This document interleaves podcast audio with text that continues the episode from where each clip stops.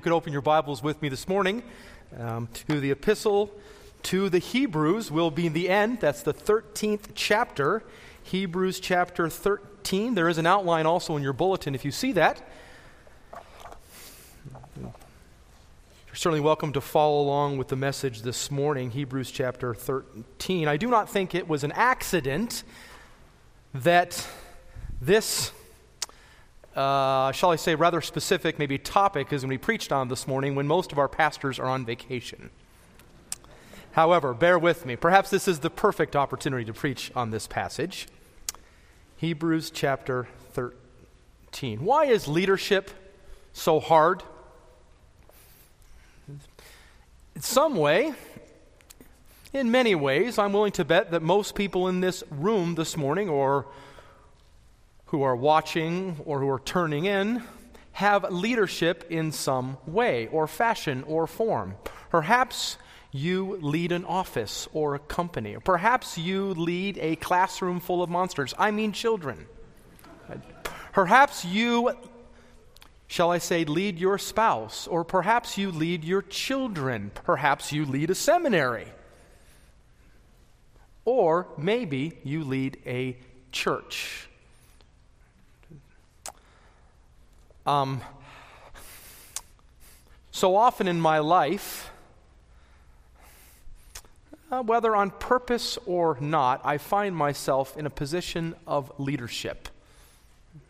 I've been a youth pastor. I've been an assistant pastor. I've been a senior pastor. Yet, one of the things that I really learned leadership through was years ago, and shall I say, maybe 30 pounds ago. Um, part of my ministry was leading backpack trips in the Colorado Rockies.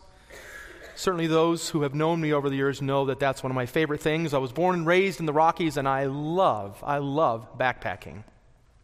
So, for many years, I had a ministry that I would lead youth groups or camp groups, etc. Usually, they were teenagers, and I would lead them up in the Rockies and take them. Well, somewhat interestingly, that was one of the hardest things. That's where I cut my teeth, as it is, on leadership. Why, you ask? Well, because imagine having a bunch of seventh and eighth graders and you're responsible for their safety, right? And you're in the Rockies and you have to lead them not over one pass but two and then turn around and lead them back, and their parents are expecting them to return in somewhat similar shape that's a lot of responsibility. When I was a younger man leading, I thought that leadership was always in the front of the group, say maybe military esque. Right? So I would lead in the front. Right? Well, being from Colorado, I had no issue with the altitude, so I didn't see or know why all the flatlanders from the Midwest behind me were gasping for air. However, after a number of trips, I realized that often leadership is not in the front, in particular, a group of junior hires. Why not? Because you can't see them. And they have a tendency to wander off.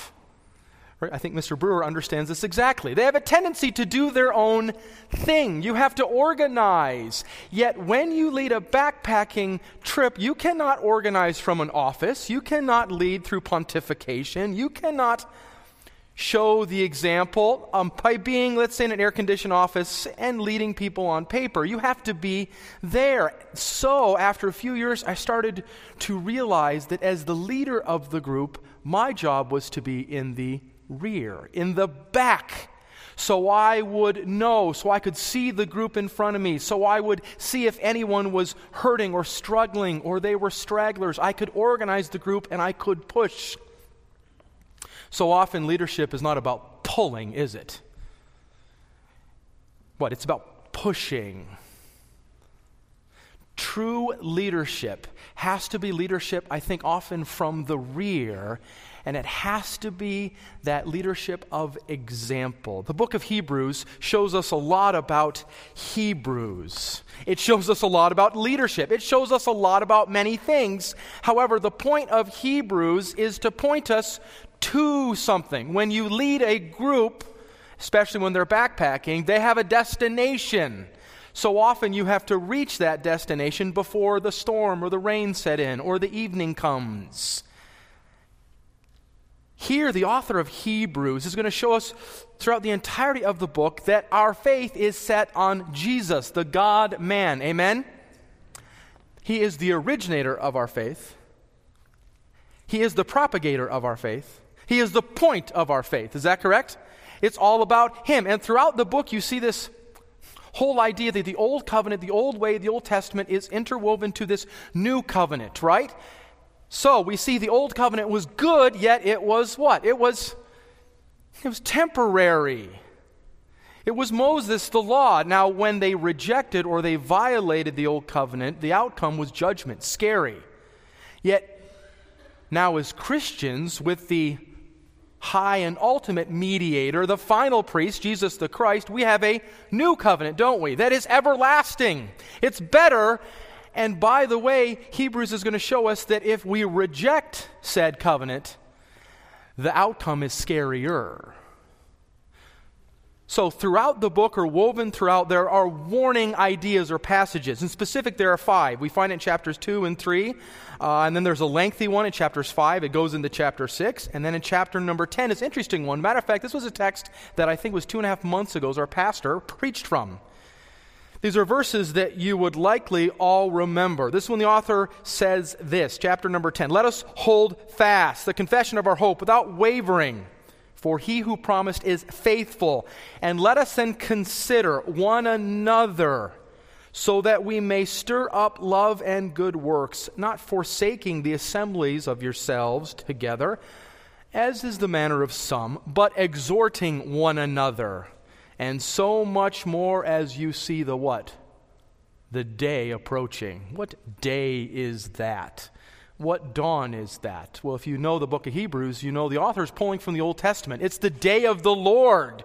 It's the day of days, the eschatological day, the day that encompasses basically the whole book of Revelation. That is the day that is described by Ezekiel and Jeremiah, Zechariah, by Obadiah, by Amos, by Malachi. That's the day that Joel says, Let all the inhabitants of the land tremble, for the day of the Lord is coming. It is near. That's the day that Isaiah says, You will be visited by the Lord of the armies with thunder and earthquake and great noise and whirlwind and tempest. And here it is, and a flame that devours. Uh, then Peter says in chapter 3 But the day of the Lord will come like a thief in the night, and then the heavens will pass away with a roar, and the heavenly bodies will be burned up. What? Be burned up, and they will be dissolved. And the earth and the works that are done in it will be exposed. This is the judgment, the um, here, the author is using this Old Testament example of judgment because he's saying, What? Lead on. He's saying, Persevere. Don't give up in the Lord because rejection of the new covenant is scarier. So, the motives or the themes, if you will, of judgment and perseverance and salvations are interwoven. In chapter number 12, we find another warning passage. This is what the author says See that, that you, what? You do not refuse he who speaks, for if they did not escape who refused him who spoke on earth, how much more shall we not escape if we turn away from he who speaks from heaven? There is warnings in this book. It's supposed to be somewhat scary. So often, I think we don't attach the idea of leadership in specific ecclesiastical or church leadership with the idea of judgment, except that's exactly what I'm here this morning to do. Leave it up to a seminary guy to shatter the stereotypes. So, the end of chapter number 12, what do we see? Therefore, since we are receiving a kingdom that cannot be shaken, let us offer unto God acceptable worship with what? Reverence and awe. Now, notice the Old Testament allusions to the day of the Lord and fire. Look what the author says in verse number 29. For our God is a what? Consuming fire. That is the day of the Lord language. That is judgment language. And then in chapter number 13, we have this beautiful, almost like a punctiliar, say, imperatives. Here's how you lead a life that is worthy of worship with reverence and awe. What Kimball read for us here, right? Let brotherly love then continue. This is chapter number 13. Do not forget to be hospitable. Remember those in prison. What? Have sexual purity. What? Keep the marriage bed pure. Don't love money. All these things show us how, on a day to day basis, we can lead lives of reverence and awe, knowing that the day of days is near. Yet look at verse number seven. This is where we begin the outline this morning. How we lead lives of worthy worship is to remember our leaders.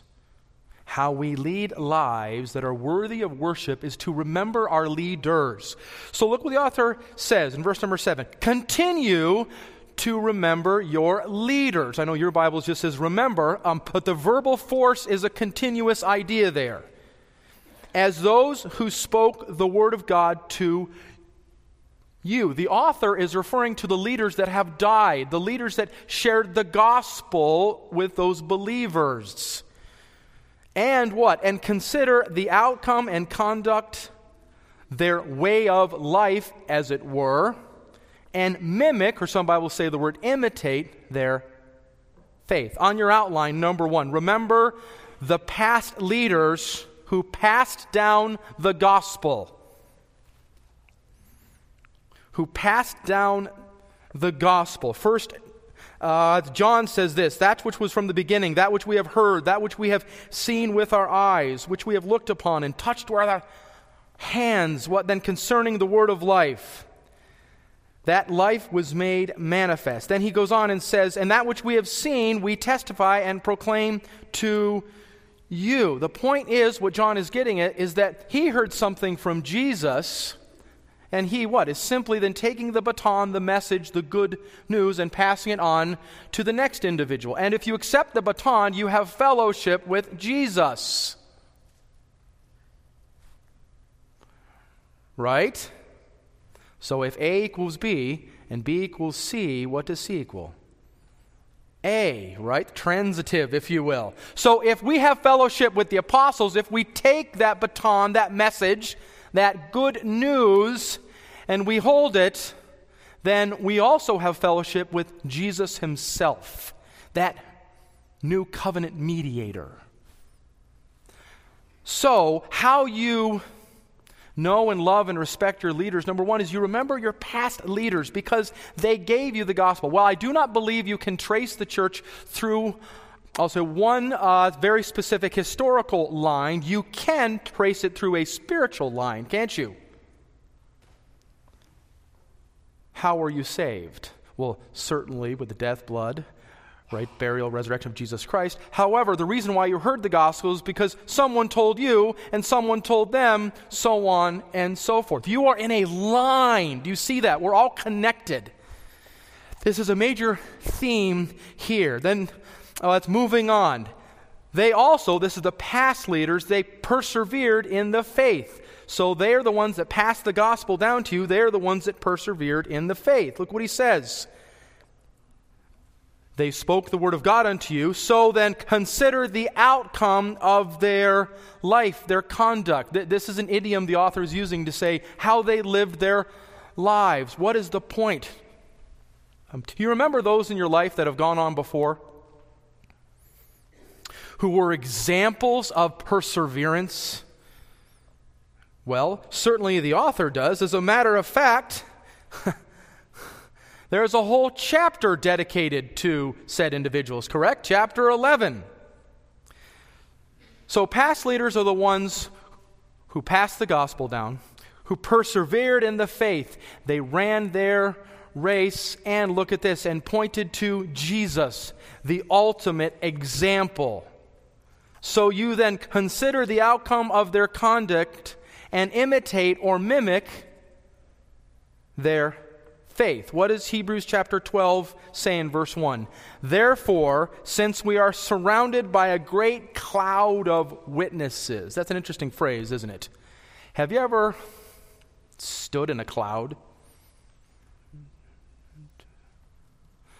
On one particular uh, backpacking group, I, I, was leading a group of teenagers up what we call in Colorado a fort, so a 14 or a 14,000 foot uh, mountain or peak. And you have to reach the top usually by about noon at the latest. So you get started about maybe 3 a.m. and hike in the dark for a while because that's when the storms then come in. By the way, you're at 14,000 feet. A storm doesn't come in above you, a storm can come in then below you. I have seen storms form actually below me. And I remember this group of junior hires, I was up there, and the clouds rolled in, not above us, but around us. And it is an eerie feeling. Why? Because the moisture then consumes you, it is all around you. Here, the phrase that the author is using has to do not with a physical cloud, but with a crowd of people. Have you ever stood in the middle of a crowd of people? Throngs of them, and they're all looking at you. Right? Well, this is what the author is going to show us. Remember the past. And in chapter number 11, he talks about those great heroes of the faith, such as, look, as Abel, as Enoch, as Noah, as Abraham, Sarah, Rahab the prostitute, Gideon, Barak, Jephthah. These are all leaders in the past that we are to look to, we are to imitate because we remember them. Who are your leaders? who's in your cloud, as it were. Yes, as a seminarian, I love sitting in my library office and I love being surrounded, right? Um, on all sides almost, I'll say through and by my books. Because there's something metaphysical that happens in the physical. So I'm surrounded by these heroes, the individuals that I read, and I feel like they're my friends. People like Athanasius of Alexandria, Cyprian of Carthage, who was martyred under the emperor, uh, um, as I believe it was Valerian, and who led such a life that for many generations afterwards, Christians would hold feasts on his grave.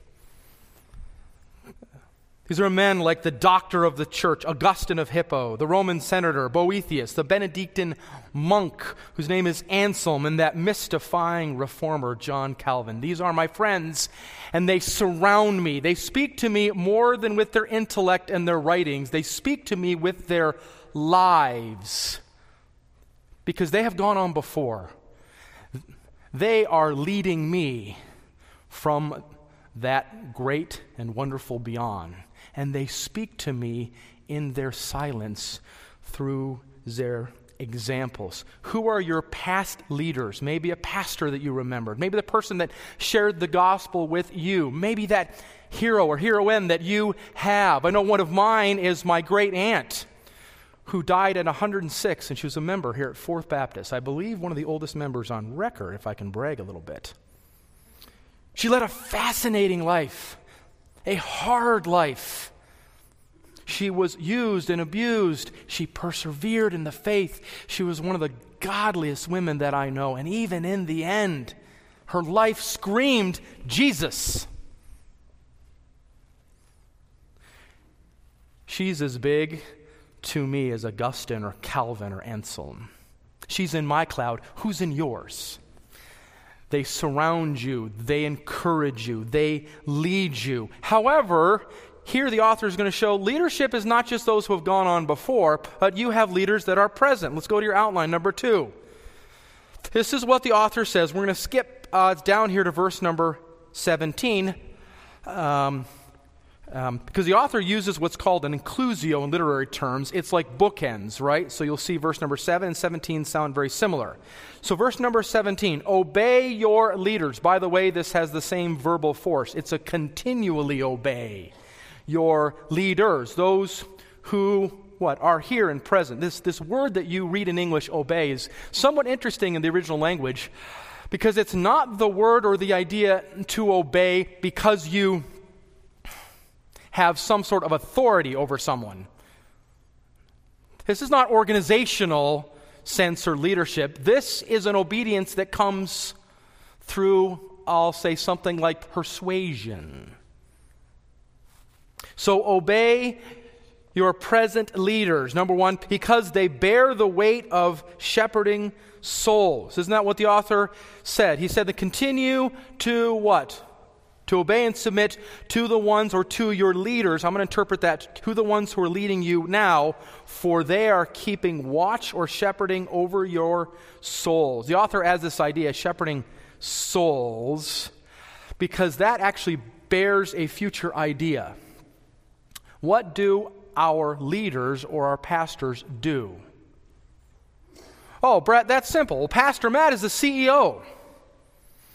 He's the guy in charge.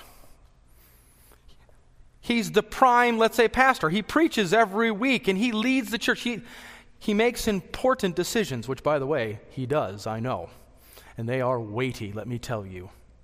And oh, there's Pastor Dan, and he helps administrate, and he leads us in worship and music. And there's Pastor Jared, and he helps lead the very young people and the seniors, the golden agers. There's Pastor Jeremy, who helps to counsel and influence and help those. And there's Pastor Marcio, who leads the teenagers. You know, they organize and they run the programs. That may be true. But don't make the mistake here right now of seeing the church through what is necessary. Are programs necessary? Sure. Are committees and boards and bylaws, are those necessary? Yes. However, what is necessary is different from that which is essential. The essence. What is the essence of the church? It's not boards and programs and committees. It's this thing, this strange and wonderful thing we call the body of Christ. That, by the way, we are not stationary as if a church is a static thing that exists, like the people in the past and those who will go on then after us. We are dynamic. We are moving, aren't we, as the body of Christ? Moving towards what? The day of days, the day of salvation. So you should obey your leaders, not because they're CEOs, they're not. Not because they're vice presidents, they're not. It's because they bear the awesome weight of shepherding souls. Number two, they will answer on the day of the Lord. Isn't that what the author then says? Right? They watch over your souls or shepherd them as those who will give an account. This, this, this phrase, the original, has the word logos in it.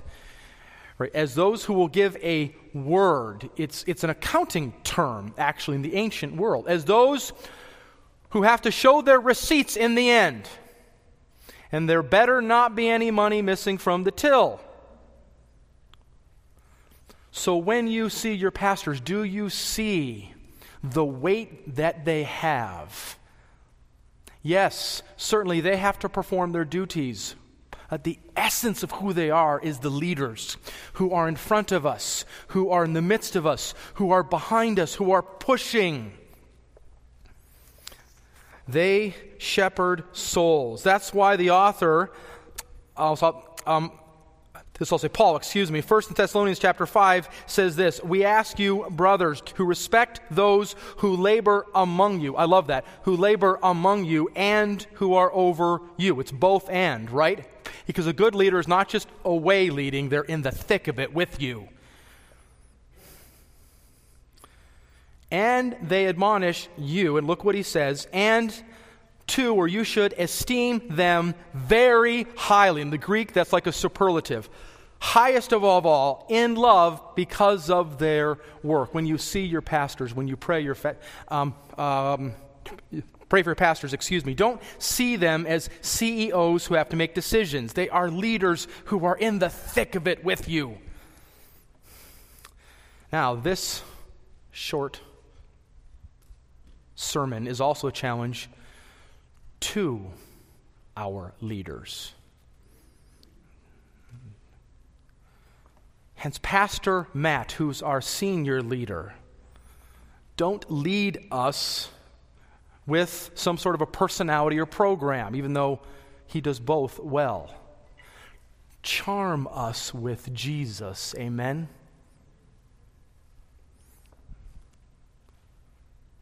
And Pastor Dan, who doesn't simply have administration duties, though he does. He doesn't simply stand up here on Sunday mornings and lead in singing. He's shaping your affections. Do you see that? He is shaping your affections and your love so that when you sing with your moral imagination, you are getting a glimpse of that future city. That, sir, is an awesome responsibility. And it comes with so much weight. Pastor Jared, when he introduces our children to the glories of Christ, it's so much more than being over Awana in the nursery. He is helping to shape young minds, and with the elderly, the golden agers. It's so much more than just administrating and having activities, though they do have a lot, and I'm rather envious at times. No, what is he doing? He's saying, hang in there. You're almost there. The city awaits, heaven awaits. Don't waste your retirement just every day waking up, hitting a small white ball on a field. And then there's Pastor Jeremy, who sometimes has to be in the thick of it, and he has to counsel those who hurt and who struggle. It's so much more than appointments and lunches. Do you see that?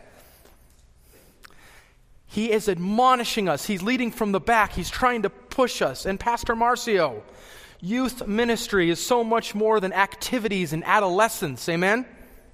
It's so much more than dodgeball and donuts. It's so much more than Mountain Dew and muffins. Okay, I'm done.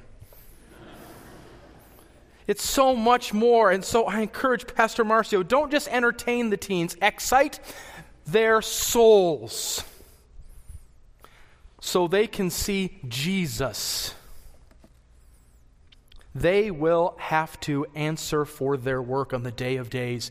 That's why James says, Not many of you should become what? Should become teachers, my brothers, for you know that those who teach will be judged with greater strictness.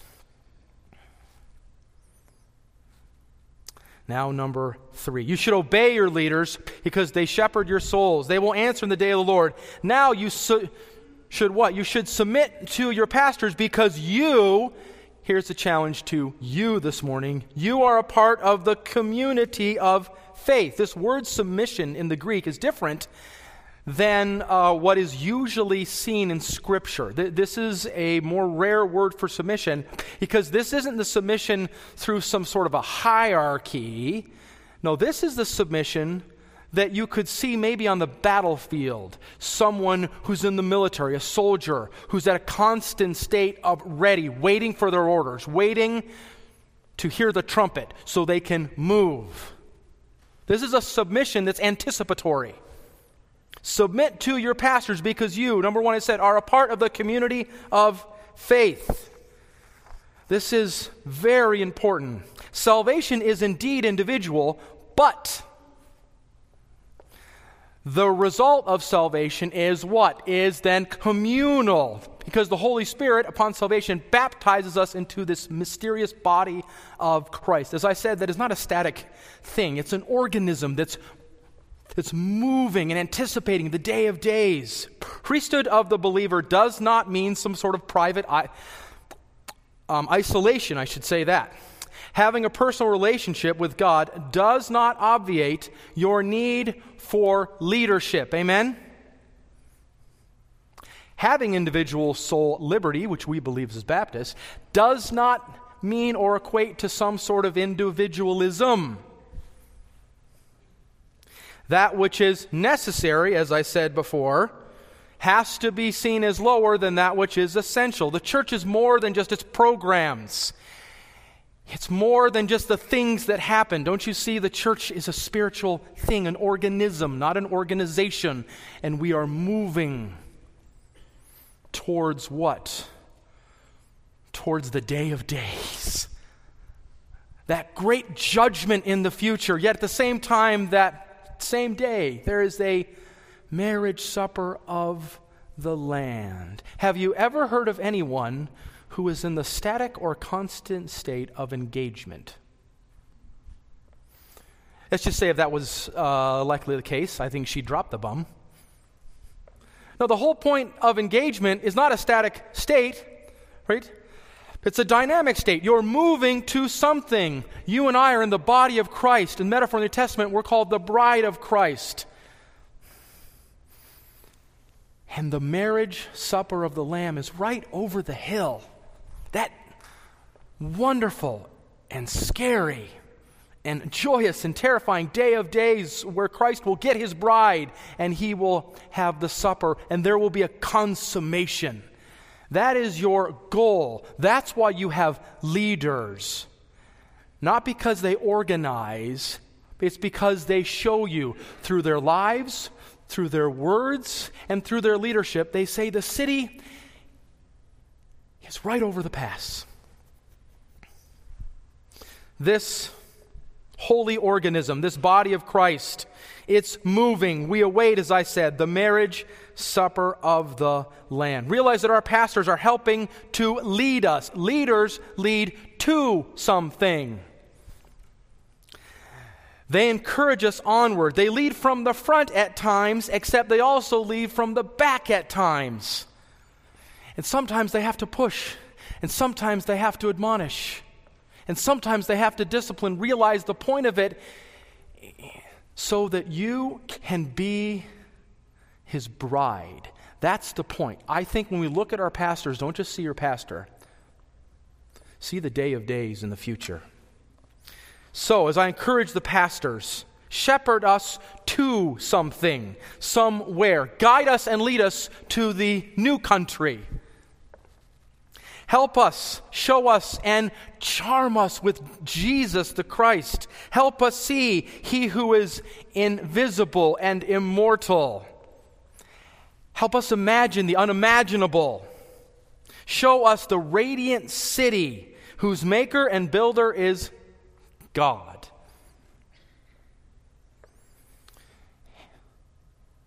You should submit unto your pastor because you're a part of the community of faith and you will answer on the day of the Lord just like them. Look what the author says at the end of the text.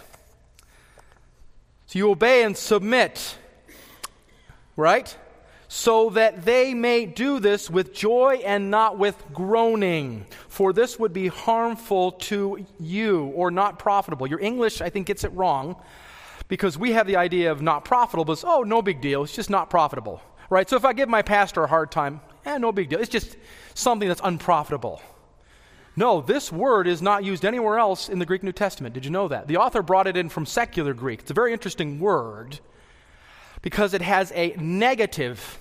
He's using an accounting phrase, just like he did at the beginning of the verse, and he is saying it would be harmful. And so in secular Greek and ancient Greek, this was a term that had to do with your own receipts, your own accounts. Hence, if you cause your leaders to have to shepherd you with groaning, and we all know what that is. I don't have to explain that or illustrate that. you will stand someday on the day of days before your Maker. And you will answer, as will they. Because we're all a part of the thing that is moving in a direction. You need me. Well, you say, hang on, Brett, I don't know if I'll go that far. Okay, fine. But I need you. And we need one another because we're a part of something that is beautiful and that is dynamic. It's not about the programs, it's not about the organization, it's about the day of days. Hence, in verse number 14, this is what Kimball read for us.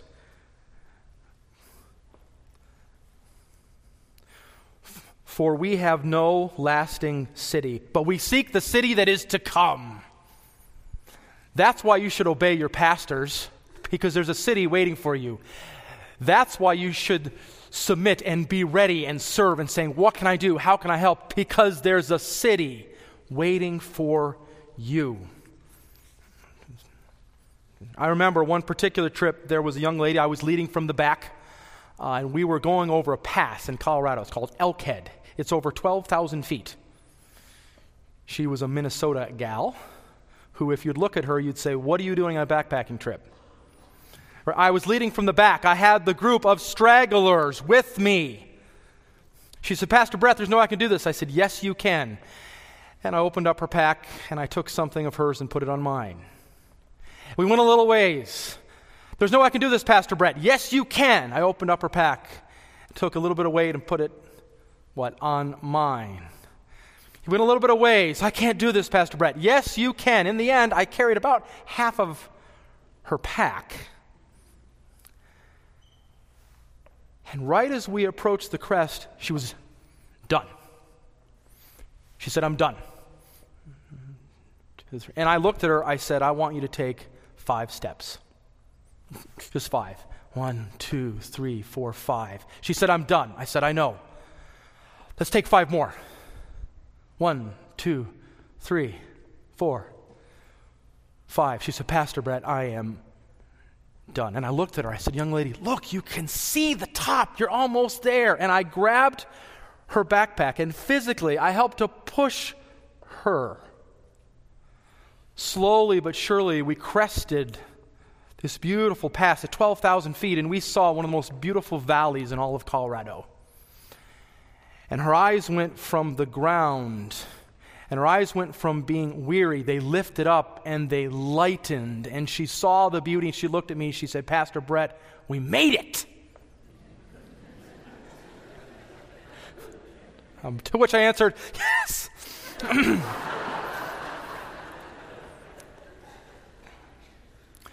Who cares if I had to take her weight? Who cares if your pastors have to take your weights every now and then?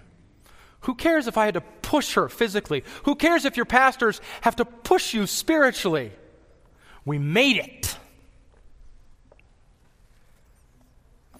You should obey your pastors because the day of our salvation is near. Now, now may the God of peace who brought again from the dead our Lord and Savior Jesus Christ, the great shepherd of the sheep, through and by the blood of the covenant that is everlasting, equip you with every good thing, so that you may do his will, working in us that which is pleasing in his sight.